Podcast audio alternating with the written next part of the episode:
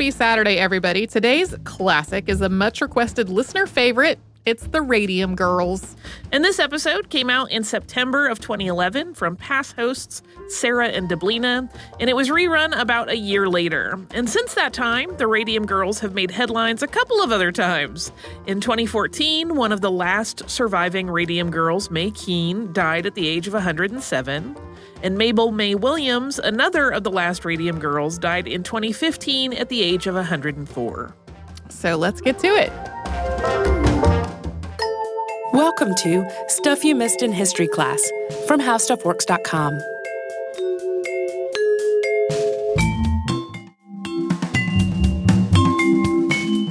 Hello and welcome to the podcast. I'm Deblina Chakraborty. And I'm Sarah Dowdy. And we're just gearing up for our long Labor Day weekend, but by the time this episode airs, it will already have passed, and a labor related memorial should have been unveiled in a town called Ottawa, Illinois. And the memorial, which was unveiled Friday, September 2nd, is a statue of a woman holding flowers in one hand and paintbrushes in the other. And it's meant to symbolize the women who worked for the Ottawa based Luminous Processes factory. And there they painted watch and clock dials in the early 20th century. And they were women who ended up getting serious radiation poisoning as a result of their jobs. And I'm not sure how much national media attention this memorial and its unveiling are going to receive. It was conceived of by a young lady named Madeline Piller, who actually came up with this idea for the memorial after doing a junior high history project.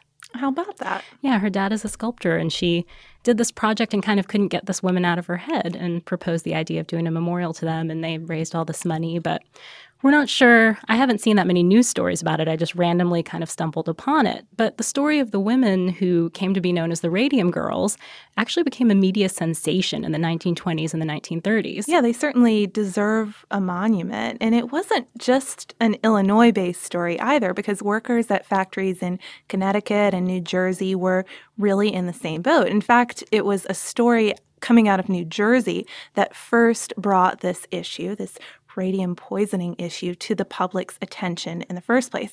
And that's the story that we're going to focus on today in the podcast. And we're going to just sort of take a look at the historical circumstances and working conditions that led to these women getting radiation poisoning in the first place, because you're probably going to wonder pretty quickly how something like this could happen.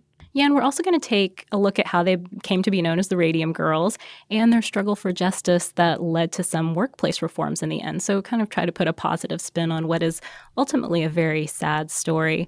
But before we can talk about the Radium Girls, we need to take a closer look at the element that's at the heart of their story, and that is, of course, radium. Literally, the element. Very good pun, Deblina. So, we're going to be talking about radium, of course, but that also gives us the chance to talk about one of our most frequently requested podcast subjects Polish born scientist and Nobel Prize winner Marie Curie. And this isn't a podcast on her, it's not a profile on her, but she is an important character in it, mostly because she discovered radium in 1898. And radioactivity was still pretty new at that time, it was not well understood. The German physicist Wilhelm Conrad Roentgen had just discovered X rays back in 1895, and just a few weeks after that discovery, Henri Becquerel had identified radioactivity during experiments with uranium salts. So when Marie Curie made her discovery, all of this stuff was kind of floating around and kind of new science. Yeah, and people were really fascinated by it. And Curie was one of them. She was really fascinated, especially by Becquerel's findings, because not that much attention were given to them at the time. So she started experimenting with pitchblende, which was a which is a shiny tar-like byproduct of mining that eventually led she and her husband, Pierre, to isolate two new chemical elements, polonium and the one we're focusing on today, which is radium. It was radioactive. It seemed to pulse with spontaneous energy. And the other cool thing about radium was that it glowed in the dark. Yeah, that certainly seemed to be a, a, selling point for it, as we'll see. But by this time, people had started to realize that even though radiation was invisible, it did have strong powers. They could cause injury. Scientists were exposed to it in large doses and they suffered from skin burns and hair loss. So clearly, this element could do something. But this also clued physicians into the possibilities that radiation held for treating cancer. Something this powerful could potentially fight something that was hurting people as well as burn them or injure them. Yeah, so it was that potential, and along with those kind of magical, glowy properties that it had, that gave it this reputation as a wonder substance pretty much from the get go. People thought it could cure everything from arthritis to diabetes, not just cancer, and an entire radium industry grew out of that belief. Some form of the word radium was actually incorporated into a lot of brand names, whether the products actually contained radium just or not, which I in. thought was funny. Yeah. but a lot of products had radium added in them, including toothpaste, hair tonic, bath salts, lotions, heating pads, and male pouches. You've got to explain what male pouches Do you know what are. a male pouch is, Sarah? I know now because you told me, but it's it's your job to tell listeners. It they were condoms. So, so those also contained radium, or some did. with radium. But radium or radon laced water was probably one of the most widely touted products, and it was called liquid sunshine because people thought that this was some sort of magical elixir that could like extend your youth and make you healthy. And one brand in particular was called Radithor. You read about this a lot. It was a popular brand of radioactive water, and doctors would give it to patients as a tonic. It so really doesn't sound good, it, does it? It doesn't sound good to us now, but maybe it would have back then. I well, don't know. And you and I were talking about it, it makes you kind of concerned. What are we drinking or consuming now that will sound as horrible and ridiculous as radium laced tonic in the future. I mean, gosh. Yeah, I kind of don't want to know. Maybe I should, but but radium's use went beyond just personal and health products too, right? In 1902, radium was isolated into pure metal, and Marie Curie was involved with that as well. And soon after, American electrical engineer William J. Hammer created a radium treated paint, which had the trade name Undark, that when applied to things would make them glow in the dark. So this was used on scientific instruments and things like that. It was expensive to do, but it became really significant during World War I, especially when people realized the advantage of applying this to military instruments. Yeah, you're in a dark trench and you can actually read your watch or read your instrument. Exactly. So that's where our story about the Radium Girls really begins. So between 1917 and 1929, hundreds of young women got jobs applying radium treated paint to watches, to aircraft controls, clocks, and compass faces in factories in states like Illinois and New Jersey, Connecticut, uh, even Long Island. Factories were owned by a big corporation, even though they were in different parts of the country. It was the U.S. Radium Corporation. And for the young women getting these jobs, it seemed like a pretty great opportunity, mostly because it paid a lot better than other factory jobs at the time, more than three times as much. It was about $18 per week instead of $5 per week.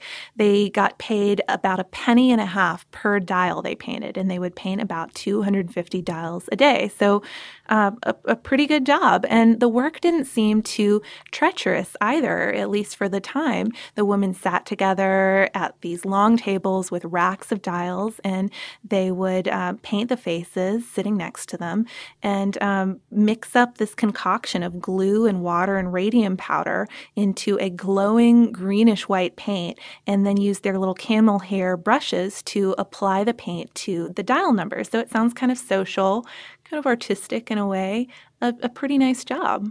Yeah, as they were painting these dial numbers, though, after a few strokes, the brushes, those camel hair brushes they were using, would lose their shape, and the women couldn't paint as accurately. So their supervisors had kind of a solution for this. They told them to point the brushes with their lips. And according to an article in the journal American History, some women later quoted their bosses as saying, quote, Not to worry, if you swallow any radium, it'll make your cheeks rosy. So, Grace Fryer was one of 70 young women who started working at a factory like this in Orange, New Jersey in the spring of 1917. And later, about the brushes, she said, quote, I think I pointed mine with my lips about six times to every watch dial. It didn't taste funny. It didn't have any taste. And I didn't know it was harmful. To add to matters, the workers really had fun with this, uh, licking the brushes with the radium on it. They'd paint their nails and their teeth to sort of amuse each other and surprise their boyfriends when the lights would go out. Fryer even remembers that after she'd blow her nose, her handkerchief would glow in the dark with this radium residue. But they just all have a good laugh about it, go back to work, keep uh, licking those brushes, and, and keep painting. Yeah, they didn't have any indication that it was hurting them. In 1920, Fryer quit the factory to take a better job as a bank teller, but only two years later, she started having some major problems. Her teeth started falling out, and she developed painful abscesses in her jaw. She got x rayed and it showed that she had such severe bone decay. The many doctors and dentists that she went to to try to figure out what was, what was going on, they said that they'd never seen anything like it. They've, they'd never seen bone decay to that degree. In July 1925, one doctor finally suggested that her problems might have been caused by her former job as a dial painter. And I think the delay there is, is pretty remarkable. So, what it was 1922 when she started having these symptoms, mm-hmm. it's not till 1925 when somebody says, This looks like it's radium poisoning. And it turned out that Fryer wasn't the only former dial maker having issues. I guess we can just assume that it took that long for word to spread among the medical community what was going on. But at the request of the Orange City Health Department, the National Consumers League, which was an organization that fought for safe workplaces and reasonable wages and decent working hours, started an investigation on these suspicious deaths of four radium factory workers between 1922 in 1924. So, right around that time that Fryer is realizing what's wrong with her, other people are realizing something's going on here. Yeah, the cause of death for these other four radium factory workers was listed as things like phosphorus poisoning, mouth ulcers, and syphilis. But the factory workers thought that the paint ingredients did have something to do with it. So, New Jersey Consumer League Chairman Katherine Wiley consulted some experts. She brought in a statistician. and She went to Harvard and consulted some people. And she found out when she was talking to people at Harvard that a few years earlier, physiology professor Cecil Drinker had been asked to study the working conditions at US Radium and report back to the company. So somebody had already been looking into this before it even came to their attention. And Drinker found out that pretty much the entire workforce at US Radium was contaminated. They had strange blood conditions, and several workers had advanced radium necrosis. So Drinker made suggestions at that point, and as of June 1924, I think that's when his report came out, and he suggested that they make changes that would protect the workers. But Arthur Roeder, who was president of U.S. Radium at the time, he resisted this, and furthermore, he refused to give Drinker permission to publish his findings, saying that Drinker had agreed to confidentiality and that he wasn't allowed to.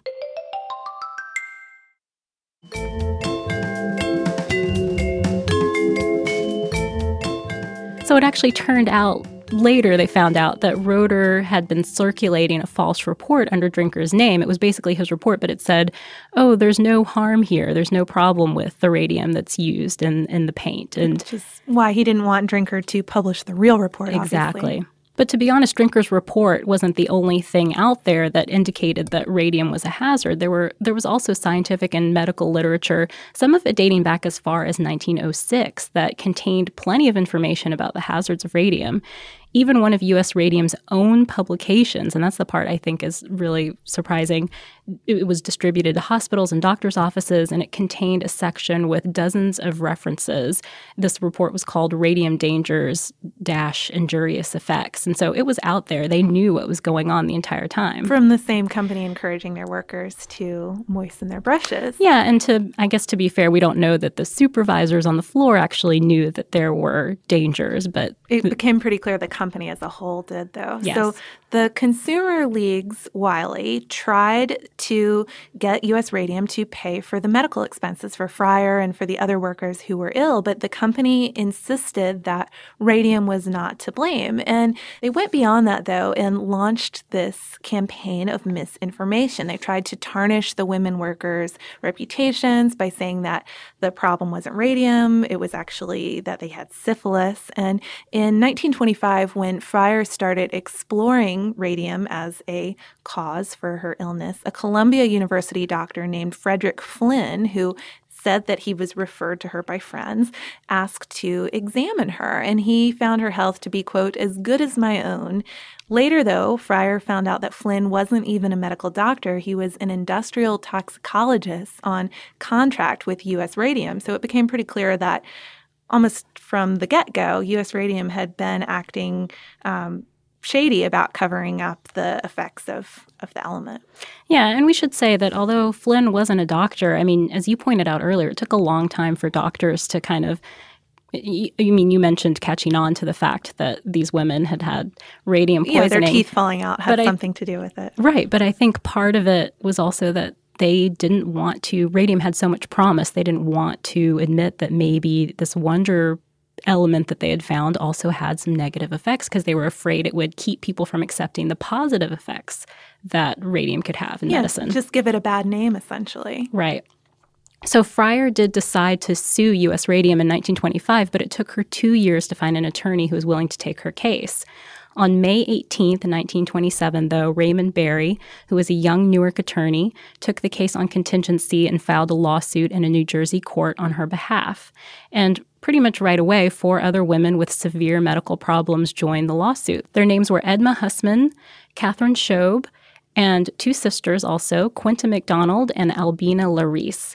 And as the case started to grow into a huge media sensation, the press in the US and Europe soon dubbed the five women the Radium Girls. So that's where the name comes from. So the Radium Girls were looking for $250,000 in compensation for medical expenses and pain for each of them. But first, there was this legal obstacle in New Jersey's law that they had to get by. It was two year statute of limitations. But the lawyer Raymond Berry argued that the statute applied from the moment the women learned about the source of their problems, not from the date they quit working for the factory, since as we've discussed, that took quite some time. He also said that U.S. Radium's campaign of misinformation was the reason the women weren't informed in the first place and the reason why they didn't take legal action within the statute of limitations. So maybe uh, Radium's fake doctor sort of complicated matters here. Definitely. While this was going on, though, medical examiners kept looking into the situation. Medical examiners from New Jersey and New York, they investigated the suspicious deaths of the plant workers, and in the process, a deceased sister of two of the radium girls, McDonald and Larice, was exhumed on October 16, 1927. Her name was Amelia Maggia, and she had also worked at the plant, and her bones were found to be highly radioactive her former dentist had tipped them off on it. He actually had removed part of her jaw soon before she died because it had deteriorated to that point, and he kind of suspected that radium poisoning might be part of the issue, radiation poisoning, and so they exhumed the body and found that he was correct. Yeah, so these investigations, the exhumation and all of that, and the legal maneuverings took up quite a bit of time, obviously. And in fact, it took up so much time that the first hearing didn't take place until January 11th, 1928. And by that point, the women's health had really deteriorated. Some of them couldn't even raise their arms to take the oath. Uh, the two sisters we mentioned were bedridden. Grace Fryer had lost all of her teeth and couldn't sit up without using a back brace, definitely couldn't walk. Um, but the severity of their conditions really affected people in the courtroom when they did testify, when those who were able did testify. Uh, people in the courtroom were said to have wept when they when they watched them.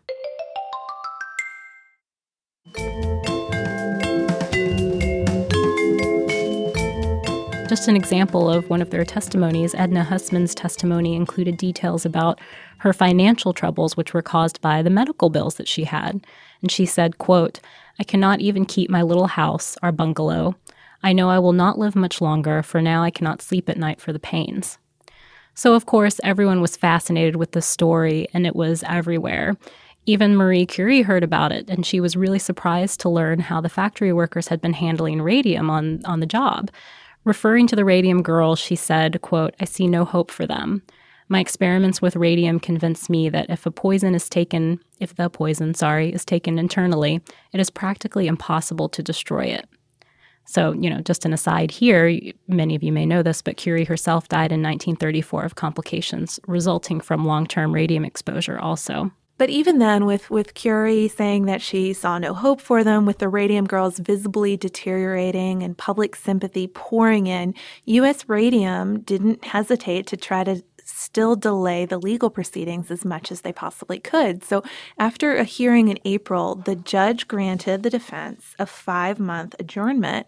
And Berry tried to remind the judge that the women might not last those five months, not survive until September. And he even found lawyers with cases that were going to be tried in less than a month who were willing to switch dates with him. But US Radium absolutely refused, said that their witnesses were not going to be ready. They weren't going to be available until that five month window was was up. Yeah. So what ended ultimately helping them move the trial up was the power of the press, in particular Walter Lippmann of the New York World, and he helped kind of speed things along. The New York World was a really influential paper at the time, and Lippmann had written a number of editorials about the Radium Girls. One he wrote on May 10, 1928, was particularly scathing. He called the delay a, quote, damnable travesty of justice and said that if ever a case called for prompt adjudication, it is the case of five crippled women who are fighting for a few miserable dollars to ease their last days on earth. And those editorials, combined with the public outrage they caused and the efforts of Berry and others, altogether helped convince the New Jersey court system to change the trial date to early June 1928. But just days before the trial, the Radium Girls ended up settling out of court. They got $10,000 each, coverage of their medical expenses, and a $600 annuity until death. So much less than they were hoping for in the end. Yeah, but at least it was something before they passed away because some of them did start dying from their um, condition pretty quickly after that. McDonald died in 1929 at age 34. Fryer died at age 34, and Schaub died at age 30 in 1933. And Hussman died in 1939 at age 37. One lived for quite some time after it. Larice, she died in 1946 at age 51. But it's a really sad story any way you look at it, but there is a silver lining. The reason why we're covering this for Labor Day, they did make some strides for workers. Industry safety standards were enhanced, and the Radium Girls set a precedent in case law for the right of individual workers to sue their employers for damages caused by labor abuse. And of course, it made people aware of the dangers of radium. New tolerance levels were set for workers and for researchers.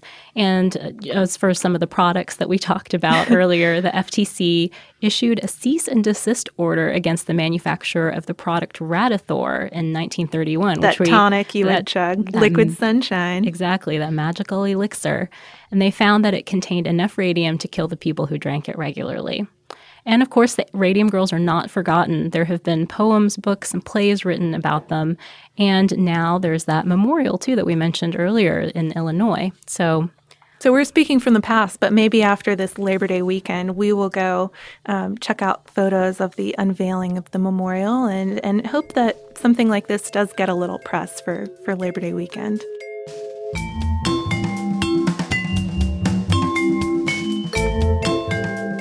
Thank you so much for joining us for this Saturday Classic. Since this is out of the archive, if you heard an email address or a Facebook URL or something similar during the course of the show, that may be obsolete now. So here is our current contact information. We are at History Podcasts at HowStuffWorks.com, and then we're at Missed in History all over social media. That is our name on Facebook, Twitter, Tumblr, Pinterest, and Instagram. Thanks again for listening. For more on this and thousands of other topics, visit howstuffworks.com.